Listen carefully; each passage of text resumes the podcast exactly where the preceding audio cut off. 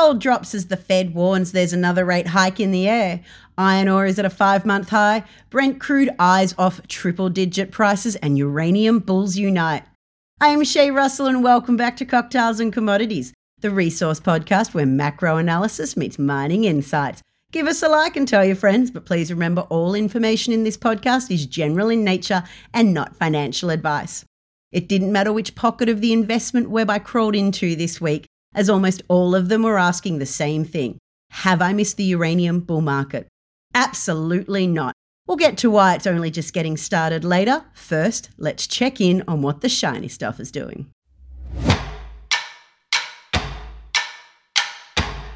Stronger for longer seems to be the phrase that best describes the September Federal Open Markets Committee. The Fed skipped a rate hike this month but left the door open for another rate hike later this year. Given there is only two meetings left, the next change will be in either November or December. While many have speculated the Fed will begin to cut rates in March 2024, the mothership of the central, of all central banks said there would be no rate cuts until at least June 2024. In the lead up to the Fed meeting, spot gold was fairly muted, trudging along the 1,930 US dollars per ounce level, give or take a few bucks. Gold dropped to 1921 on the news the Fed held rates, but it did get kicked as low as 1915 during the week. In short, stronger for longer will keep a lid on any major gold price gains for now. Though it won't take much for gold sentiment to swing to the downside, making 1904 an important level once again, but it's unlikely that gold will fall too far below it. The gold price may be down, but Asian bar demand is picking up. Nick Frappell, ABC Refinery's institutional head of global markets, recently said that demand for kilo bars is increasing, with what looks like restocking playing out in places like Singapore and Hong Kong. Demand throughout the rest of the Asian market remains patchy.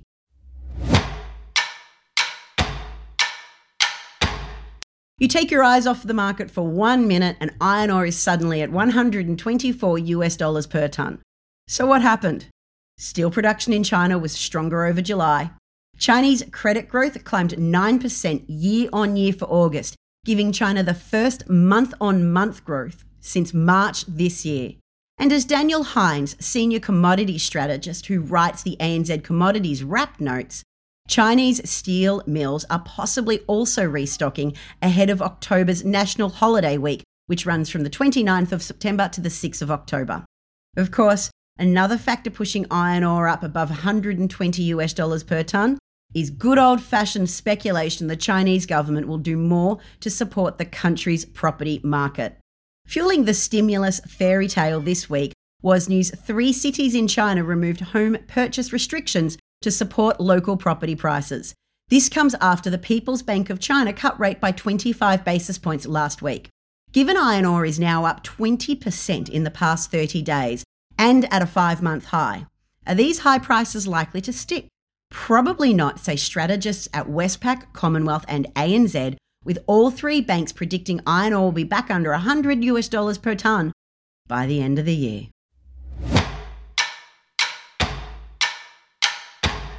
Does filling up the petrol tank hurt? That pain isn't going anywhere anytime soon. OPEC members Saudi Arabia and Russia have both extended the July and August production cuts for the rest of the year. The Saudi energy minister claims that this is to stabilize the oil price and is denying that it's about boosting oil revenues. Since reducing production, these two countries have cut 125 million barrels of crude from the market. And if this is extended into December at the current rate, that's another 120 million barrels out of production making it a total of 256 million barrels of crude removed from the market in just six months. The International Energy Agency believes there will be a significant drawdown in inventories in the coming months, which will put more pressure on oil prices. Though the Saudi energy minister isn't convinced the IEA's shortage will emerge. The minister said, based on their data, the jury is still out on if Chinese demand will really pick up. And according to them, the European manufacturing slump is likely to take pressure off demand as well. All of this information has caused Brent crude to trade upwards to 94 US dollars per barrel this week, a 12% gain since the start of September, and it's taken crude to a 10 month high. ANZ analysts warn prices will spike higher again, and Swedish bank SEB says only noise is needed to bring oil above 100 US dollars per barrel from here. Citigroup, while not backing down from their extremely bearish forecast shared on this podcast on the 14th of August, agrees it's highly likely oil will reach 100 US dollars per barrel in the short term, but they say prices above 90 US dollars are unsustainable and they don't expect them to remain there for long. Citigroup is still the only firm with a bearish view on oil. As for Australians, petrol prices are going to be high for a while. For starters, it takes anywhere from two to four weeks for the oil price to be felt at the pump. Oil prices really only pushed through 90 US dollars per barrel seven days ago, so the higher price is yet to hit our wallets. Plus, the Aussie dollar weakness is set to drag on with no real catalyst to nudge the Aussie back up north. Diesel users, the news is even worse for you. There is still a global diesel refinery shortage after several refineries shut down during COVID. Diesel refining margins have increased as well, and coupled with crude production cuts, diesel prices are going to stay higher for some time.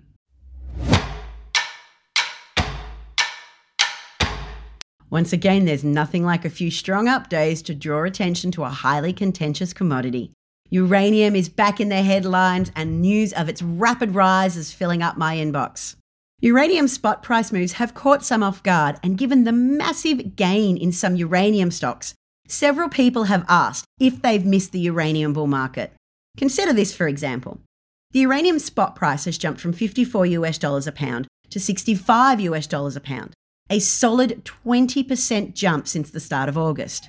Yet in that same time frame, uranium stocks have leapt even higher, when you've got ASX listed stocks such as Aurora Energy up 50% and Alligator Resources up 55% in just six weeks, it's natural to wonder if all the gains have happened and the uranium excitement is over. The short answer is no. You haven't missed this uranium bull market. In fact, this yellow cake bull market is just getting started, and I'd argue that the September rally is really just a taste of what's to come. You see, what's happening in the uranium spot market is a small fraction of what plays out in the contract market. Back in June, I interviewed Andrew Vigar from Terra Uranium about the basics of the metal. And my first question was about the spot and contract price. What are they, and which is the most important one to follow? Here's a clip from back then was pointed out in a podcast with Rick Rule just recently. There is a big difference between the uranium spot market and the uranium contract market. Now, the uranium spot price market has been moving up in recent months, but there could be a different story unfolding in the uranium contract market. Now, are you able to explain, you know, just a surface level for our new listeners to uranium, what these two things are and what are the differences in price, price movements here? Yeah, and thanks very much, Shae. I think a lot of people coming into uh, investing in uranium don't understand that it's it's actually a very very highly regulated business.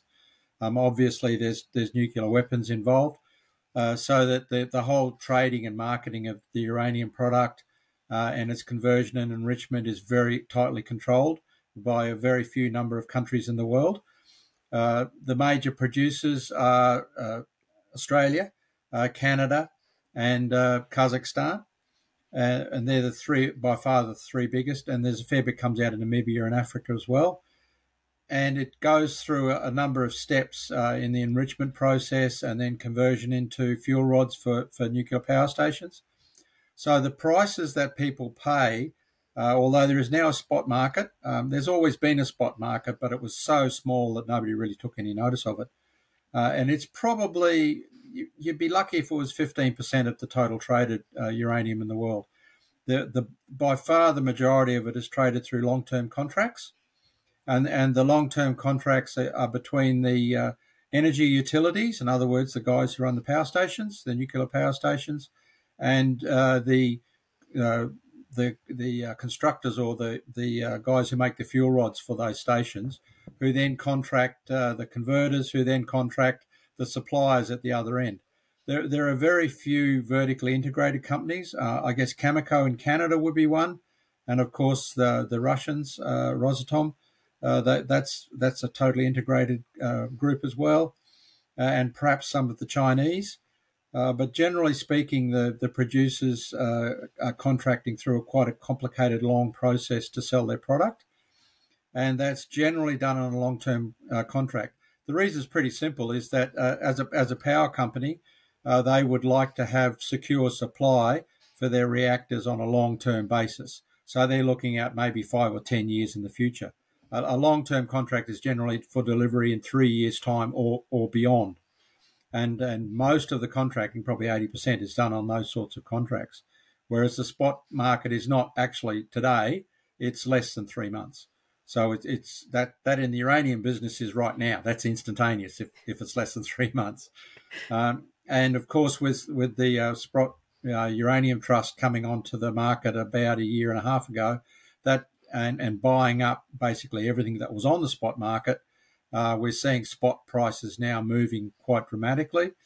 They've probably been going up around uh, a dollar a week or so over the last couple of months, and and they're just nudging up now towards sixty dollars a pound, and and generally accepted that sixty dollars a pound is a pretty important number because that's where you start to have a, a number of the uh, dormant resources or the ones that have uh, or restarts of, of, of uh, mothballed operations. They start to become economic around 60 but but I think most people would accept 70 or 80 as a better price and th- and that's when we'll see a major lift in in production it, it's still pretty quiet at the moment at 60 and of course the US Congress uh, have now brought in a reserve fund in the US uh, the, the US Strategic Reserve, which they didn't have, which is surprising.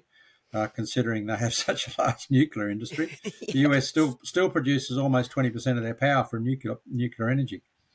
Uh, they did not have a strategic reserve, so they do now, and that, that fund is well funded uh, and is and is entering into the spot market to uh, also start buying material into that fund, and that has a minimum price of 50 dollars a pound.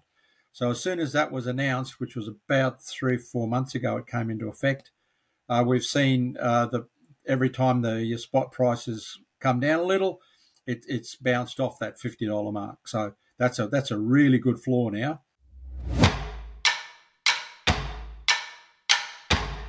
As Andrew pointed out, 60 US bucks a pound is really just the start, and we can look forward to seeing the spot price rally up to 75 or even 80 US dollars per pound in the months ahead. To boot, the price you and I see quoted each day misses what's happening with company to company contracts.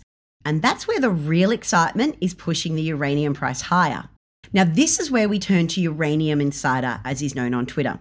According to Justin Huhn, the man behind the Twitter handle Uranium Insider, right now, uranium isn't a demand story, it's a supply story.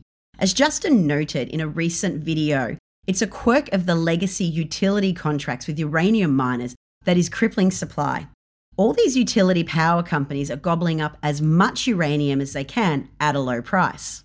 So much so that Justin says uranium producers are sold out of material for the next three to four years as the end buyers, the power companies, have voluntarily chosen to receive more material thanks to these contracts.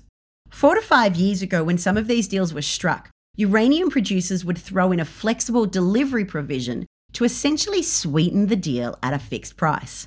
That is, if a power company desired, they could buy an extra 20% of material at any time for the fixed price agreed in the contract. Now, many of these legacy contracts were made when the uranium price was hovering around 30 to 40 US dollars per pound. So when the uranium price is rising, power companies exercise that flexible clause and scoop up extra supply at the historic rate rather than paying market rates. In doing so, they've locked up most of the uranium supply for the next few years. This comes at a time that there is already a deficit of production. We consume 180 million pounds of uranium globally, but only 125 million pounds are produced each year. Plus, there's another 55 new reactors to come online between now and 2026, which are going to need more uranium in the long term.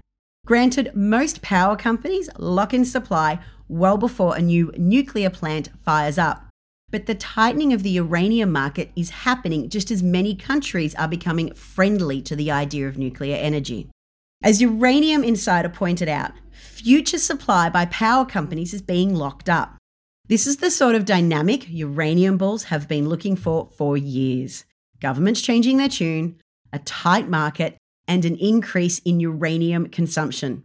This kind of setup could favour near term producers.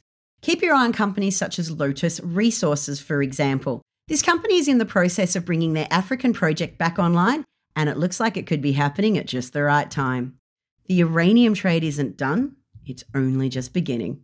I really wanted to cover a bit more about the uranium basics today, talk about the geology as well as the changing political sentiment around this form of energy. But I had to cut nearly 2,000 words out of this script in order to keep it under 15 minutes. But make sure you're following so we can get into some of the basics next week. That's all for this episode of Cocktails and Commodities. Stick around for next week so you always know what rocks are making news, which commodities are moving markets, and the company's trying to get it out of the ground.